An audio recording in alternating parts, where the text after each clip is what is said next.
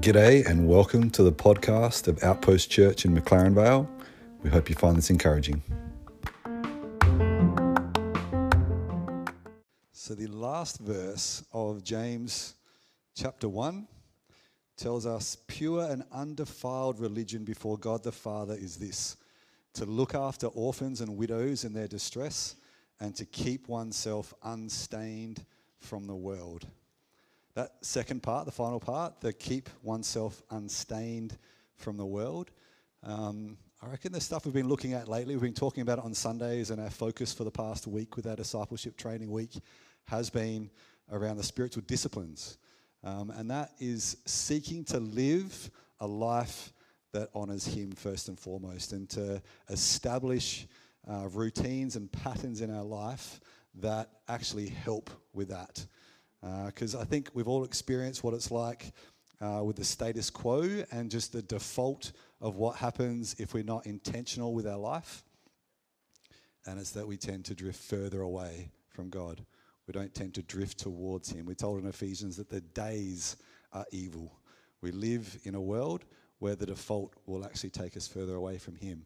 So we are to keep ourselves unstained from the world. But also in there is this directive for us to look after orphans and widows in their distress.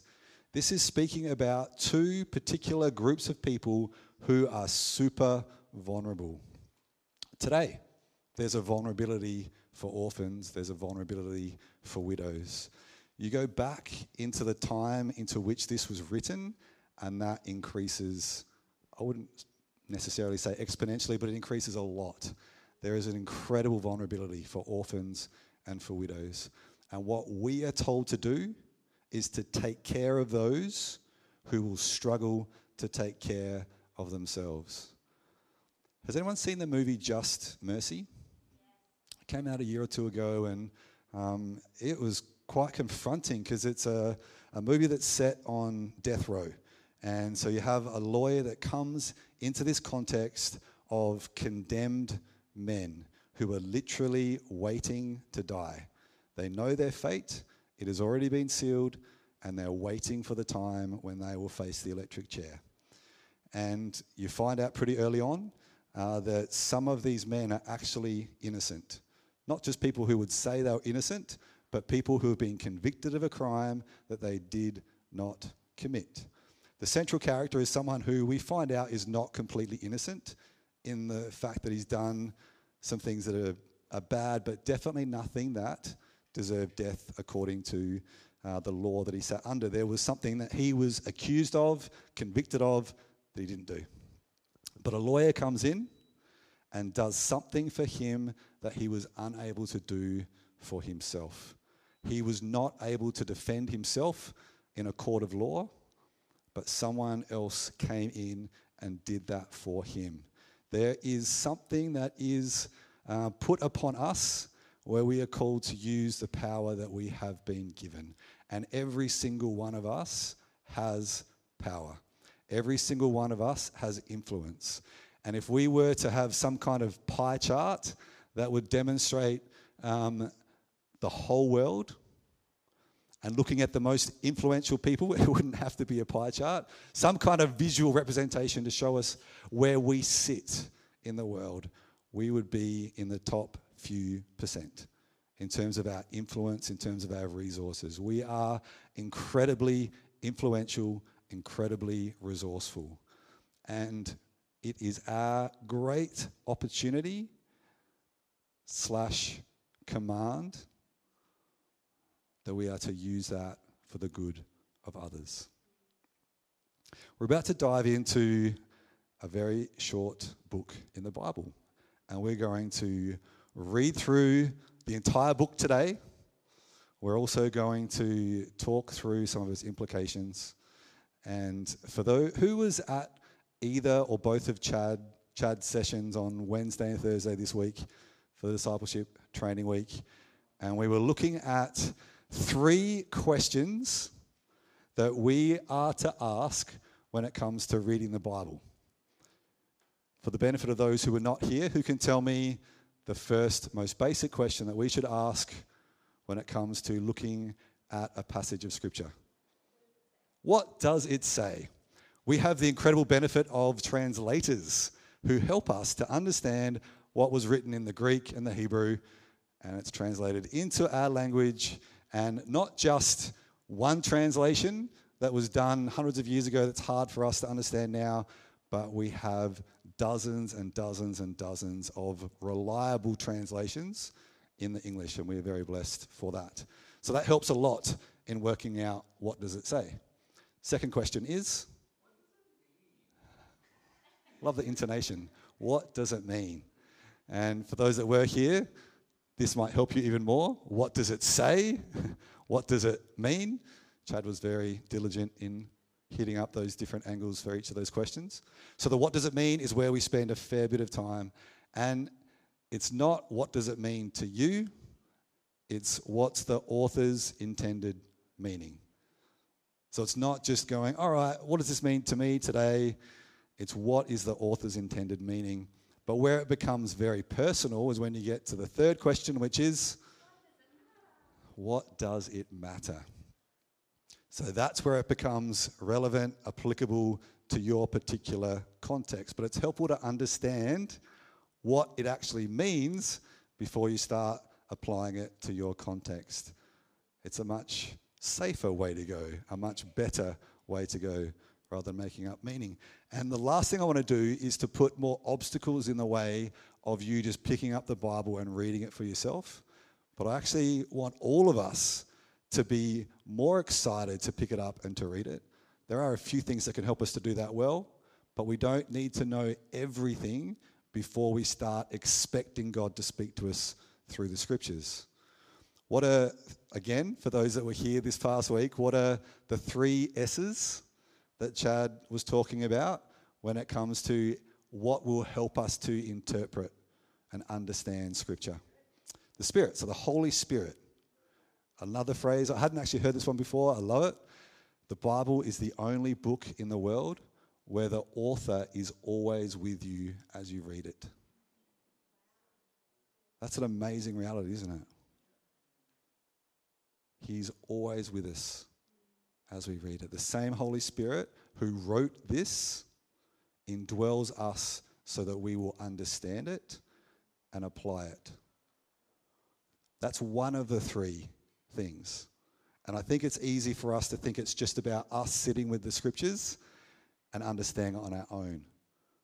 It's important, but it's not the whole story. So the Spirit helps us. What else helps us? The saints.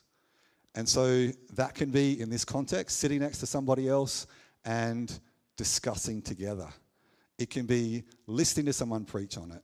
It can be reading a Bible commentary. It can be watching a Bible project video those things are really helpful just to get some basic understanding about the context of the scriptures that we're reading. And what's the third one? Third S? The science of hermeneutics. So, hermeneutics, are nice, big, scary word, which simply means Bible interpretation. So, it is a science because it is something that can be applied in a scientific fashion. So, hermeneutics is us trying to understand the author's intended meaning. It's not about us trying to figure out what it means to me in this moment, but hermeneutics will help us to figure out what the author's intended meaning is. So, can anybody quote to me any verse from Philemon?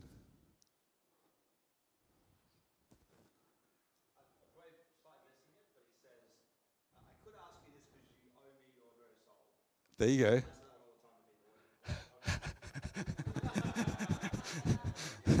Thanks, Alex. nice. So we've got one. Anyone else? Quote a verse from Philemon. Do not feel bad in the slightest if you cannot yet quote.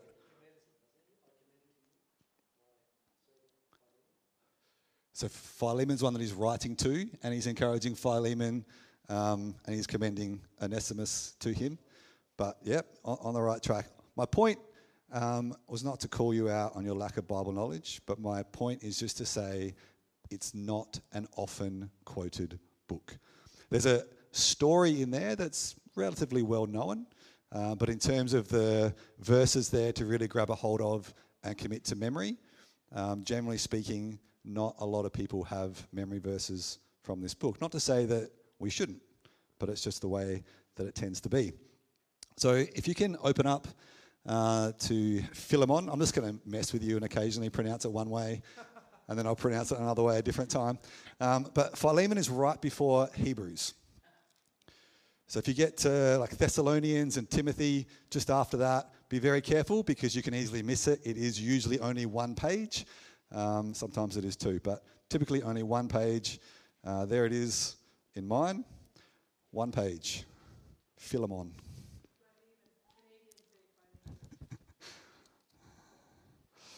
All right, so I'm going to read from Philemon and then we're going to have a, a chat about it. I will encourage um, anyone that's sitting a bit further back, why don't you come in and join us? There's a few empty rows, uh, a few empty seats around. Just yeah, encourage you guys to come in. If you can sit in this chapel area, I encourage you to do so.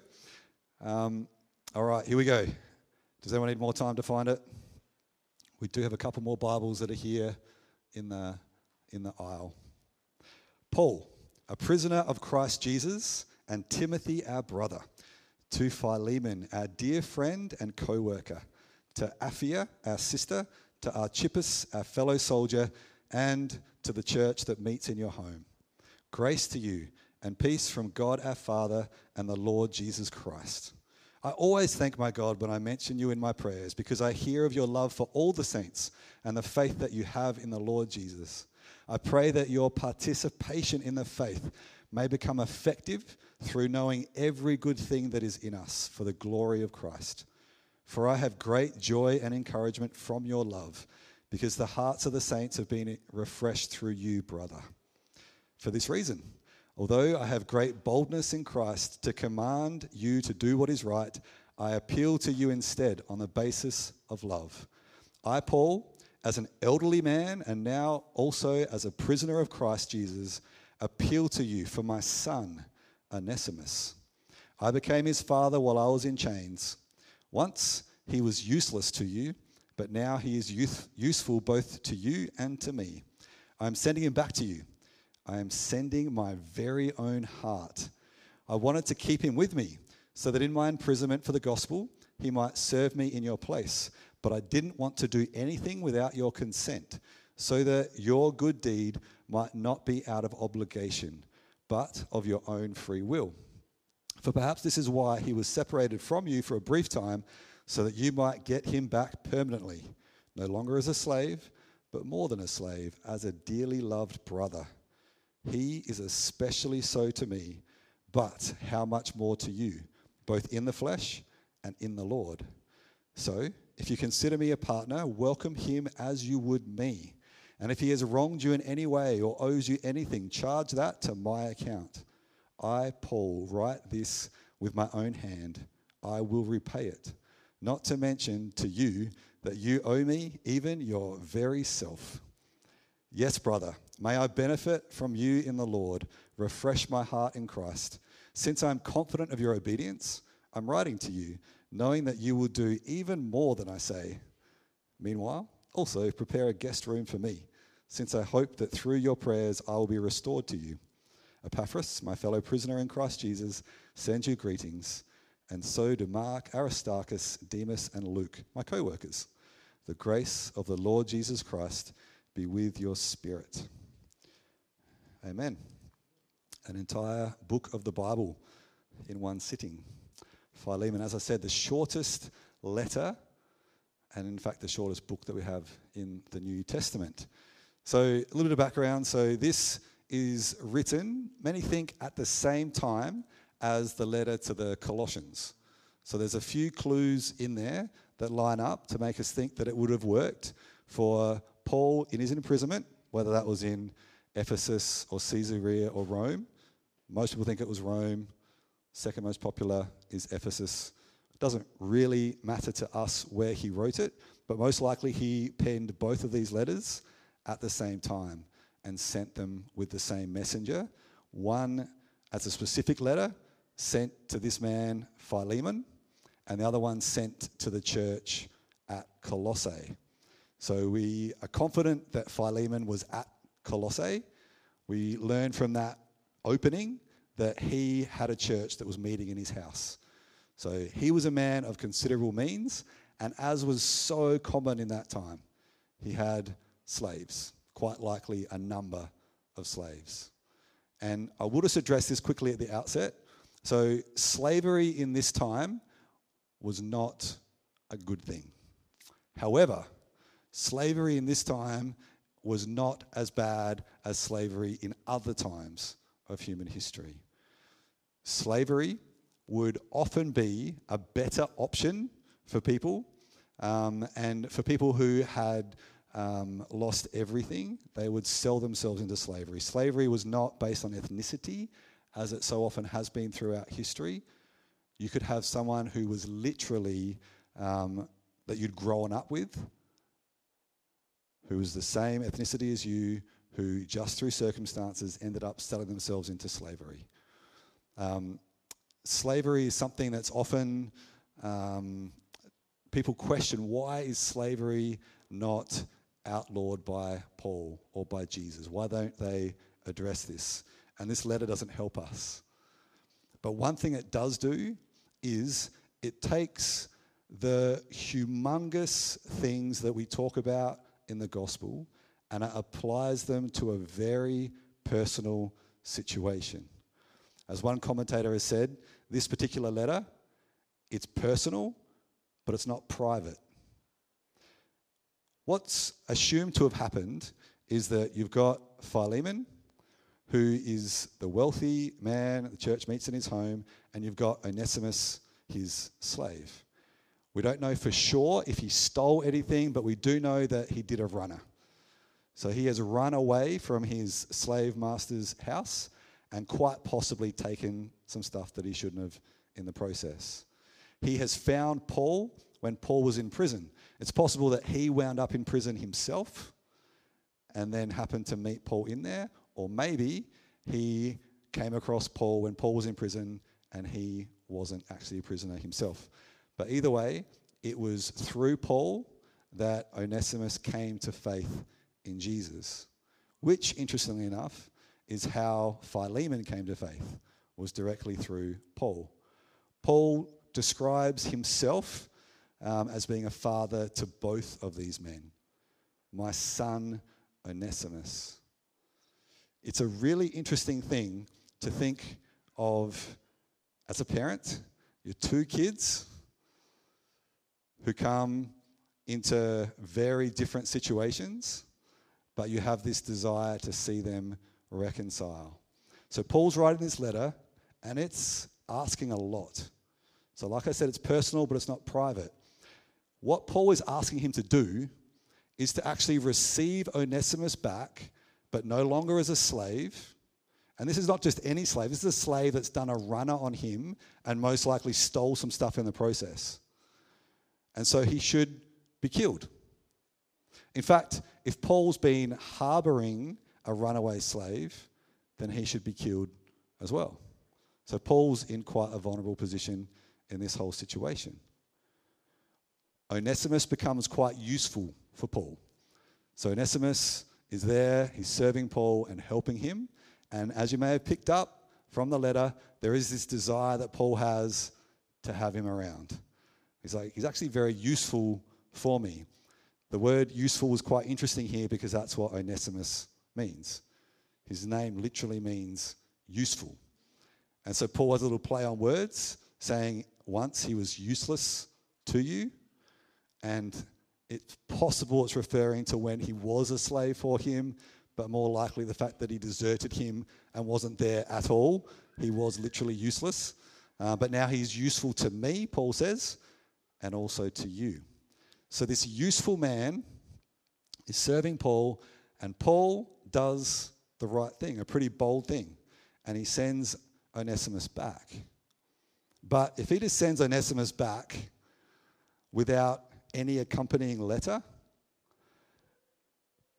Philemon has every right to have this man killed, or at least beaten badly, going back to being a slave, but probably given the lowest duties. But Paul is asking something huge. It's personal, it's not private because he's got a church that meets in his home. Most likely, all of them would have known Onesimus. And you've got Onesimus coming back in. There's also the implications socially. What about other slave owners? What about other slaves? If you've got this guy who's done the wrong thing and then comes back in, there's no consequences. Is there just going to be chaos, an uprising of these slaves? Like, what's going to happen? It's an interesting social situation, but Paul speaks into it and he calls Philemon to something very challenging to actually receive him back no longer as a slave, but now as a brother. I mentioned before about that movie, Just Mercy, and the lawyer that stands in the gap and actually does something that was not possible for um, the guy on, on death row to do on his own. Paul is standing in the gap and he's calling for something that Onesimus couldn't call for himself. He's actually taking on the role of Jesus. He's actually coming between these two men and he is calling for reconciliation in one of the most unlikely of settings.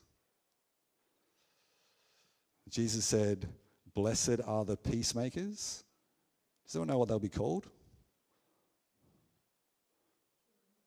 Yeah. Blessed are the peacemakers, for they will be called sons of God. It doesn't say you'll be sons of God, it says you'll be called sons of God because you'll be recognized for who you are. We are recognized as sons and daughters of our Father as we do what He does, which is the work of reconciliation. This particular letter doesn't have any obvious references to the work of Jesus on the cross. Every other letter Paul wrote does. All the letters that we have, they do. But this one doesn't.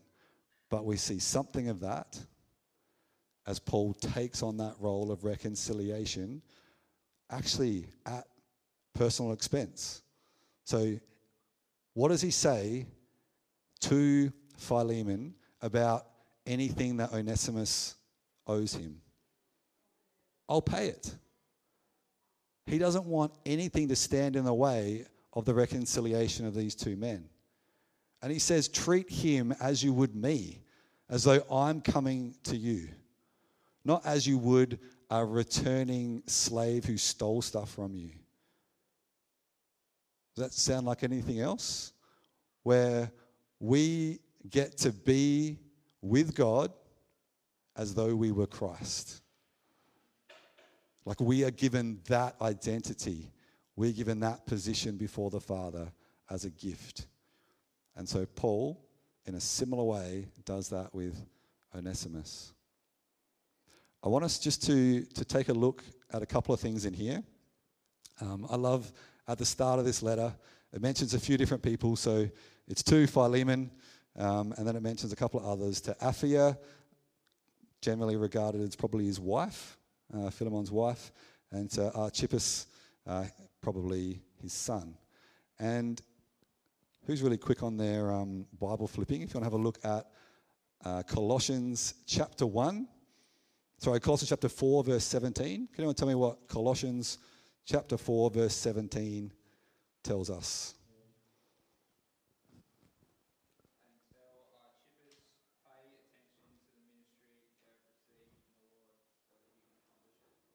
So, another reason we think that these two letters are strongly connected and quite possibly delivered at the same time. Um, so, Archippus, the son, is mentioned here. And I just find it interesting that you have different times uh, where different members are called out. It's not always Philemon that gets to be called out in a letter. Um, he's got a letter written to him, Um, but then it's Archippus that gets called out in Colossians. Um, and then Onesimus gets called out as well. Maybe I will go there now. Um, so earlier in Colossians chapter 4, um, there is a reference to, um, to Onesimus as well. So that's Colossians 4, verse 9, I reckon it is. Can someone read that one out for us? He is coming with Onesimus, a faithful and dearly loved brother who is one of you. They will tell you about everything here. Nice one. Um, yeah, so just a beautiful thing of um, seeing the, I guess it's the, the trust that Paul has in him. Um, and as I said before, it is likely these two letters written at the same time, sent at the same time, both of them involve Onesimus returning. Uh, we're going to take a couple of minutes. Um, it'll be three minutes where I want you to have a look from verse 4 to verse 7 and to have a look with somebody else and simply to answer two questions. So, one is who is someone that you can thank God for who has exhibited at least one of these qualities that you see between verse 4 and verse 7? Who is someone that you can thank God for that has exhibited at least one of these qualities? And what of these qualities is God highlighting to you for you to see more of in your own life? So we're celebrating and thanking God for this in someone else's life, one of these things in particular. And we're also asking God that one of these things in particular, that we would just see it more in our own life. Three minutes. Let's chat and pray for one another.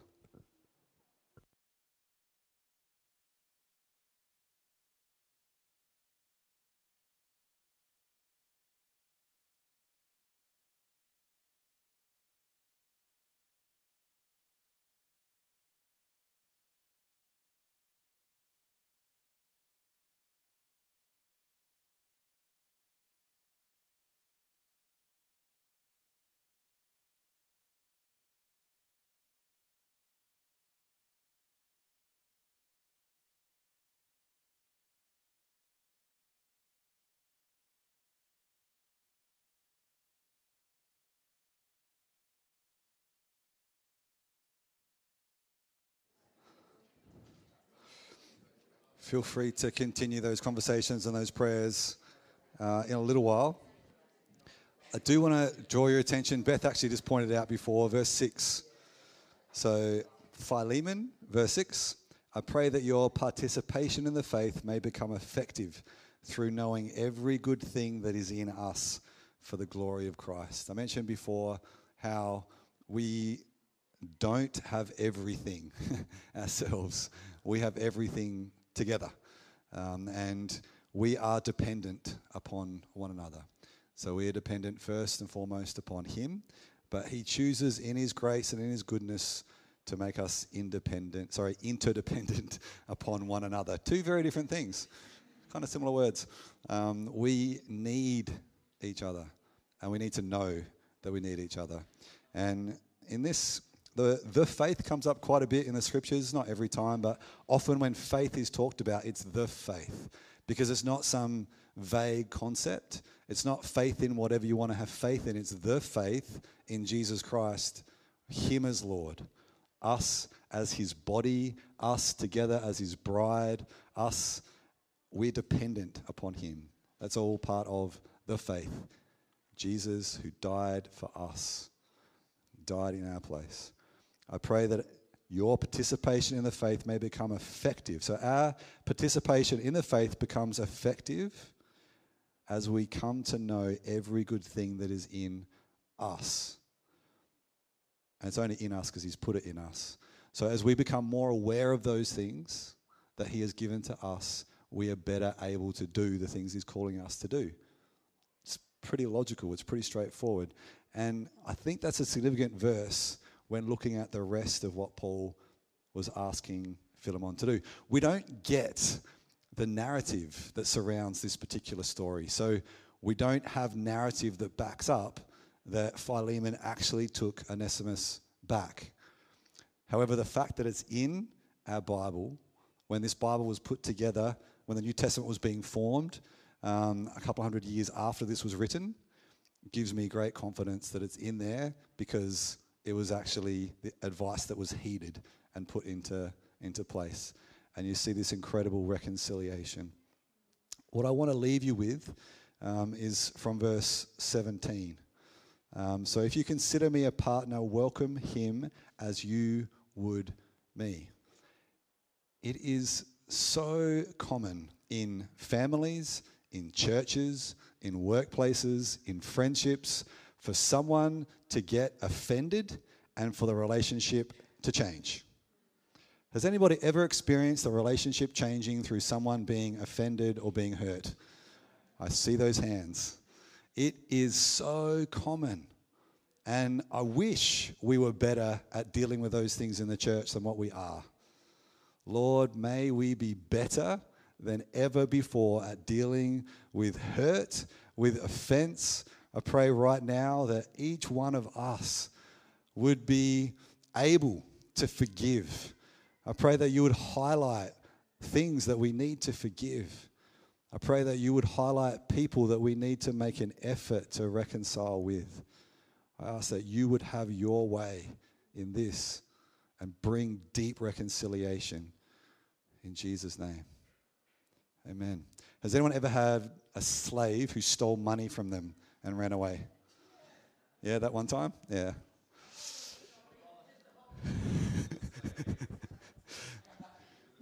So, what you can just change a couple of details. Uh, it is pretty major. And a beautiful thing about the scriptures is that we do have so many of these kind of moments. We do have where the rubber hits the road, not just theory of what we should be working towards, but actual stories and testimonies of how the life in Christ changes everything. And if these two could be reconciled, there has to be hope for whatever situations are on our minds and on our hearts. There has to be hope. If he did it here, he has done it many times since and He'll do it many times again. We just want to be the willing vessels that allow Him to do what He wants to do in us and through us. And it's an interesting one looking at the Philemon and Onesimus sort of roles in this. And I think a lot of the time, I mean, we can look at this story go, all right, so Onesimus, he was the one who wronged Philemon. And so now Philemon is being asked to forgive Onesimus. I reckon it's really common for us to put ourselves in Philemon's shoes. But chances are there's times when we would say we were in Philemon's shoes, and the person that we think was in Onesimus's shoes actually think that they were in Philemon's shoes, if you're picking up what I'm putting down. So often we feel like we're the ones who have been wronged and we're actually fractured in our relationship from someone else who also feels like they have been wronged. And chances are we're both right to some degree, but we're waiting for the other person to take initiative. We're waiting for the other person to be the one that builds the bridge that helps to bring reconciliation.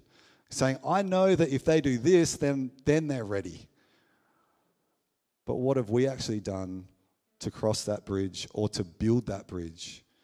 Being a peacemaker will reveal your identity as a son or daughter of God.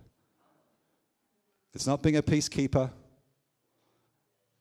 We are called to do whatever we can as far as it depends upon us to live at peace with everyone. You have been given everything you need for life and godliness. You have been given everything you need to bring reconciliation. Certainly, in this story, you've got the person who has the cultural power who's been called to lay that down for the sake of the person who doesn't have cultural power. And I would encourage us to consider that first, not exclusively, but that first. Where do you have that influence? Where do you have some cultural power where you can lay that down? And where can you play the part of Paul?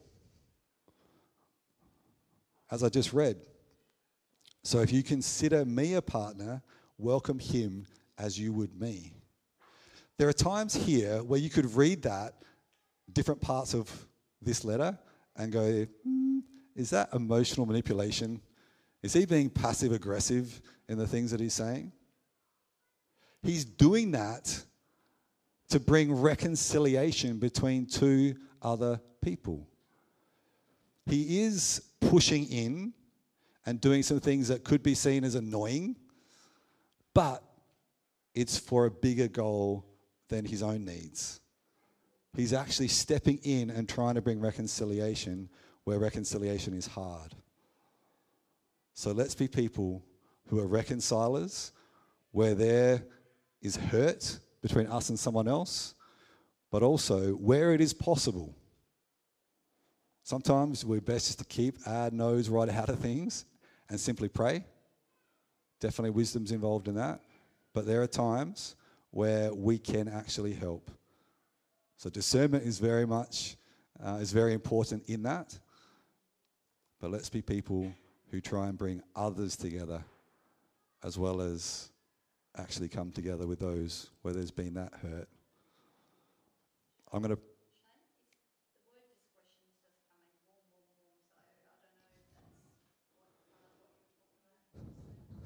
So, with having discretion,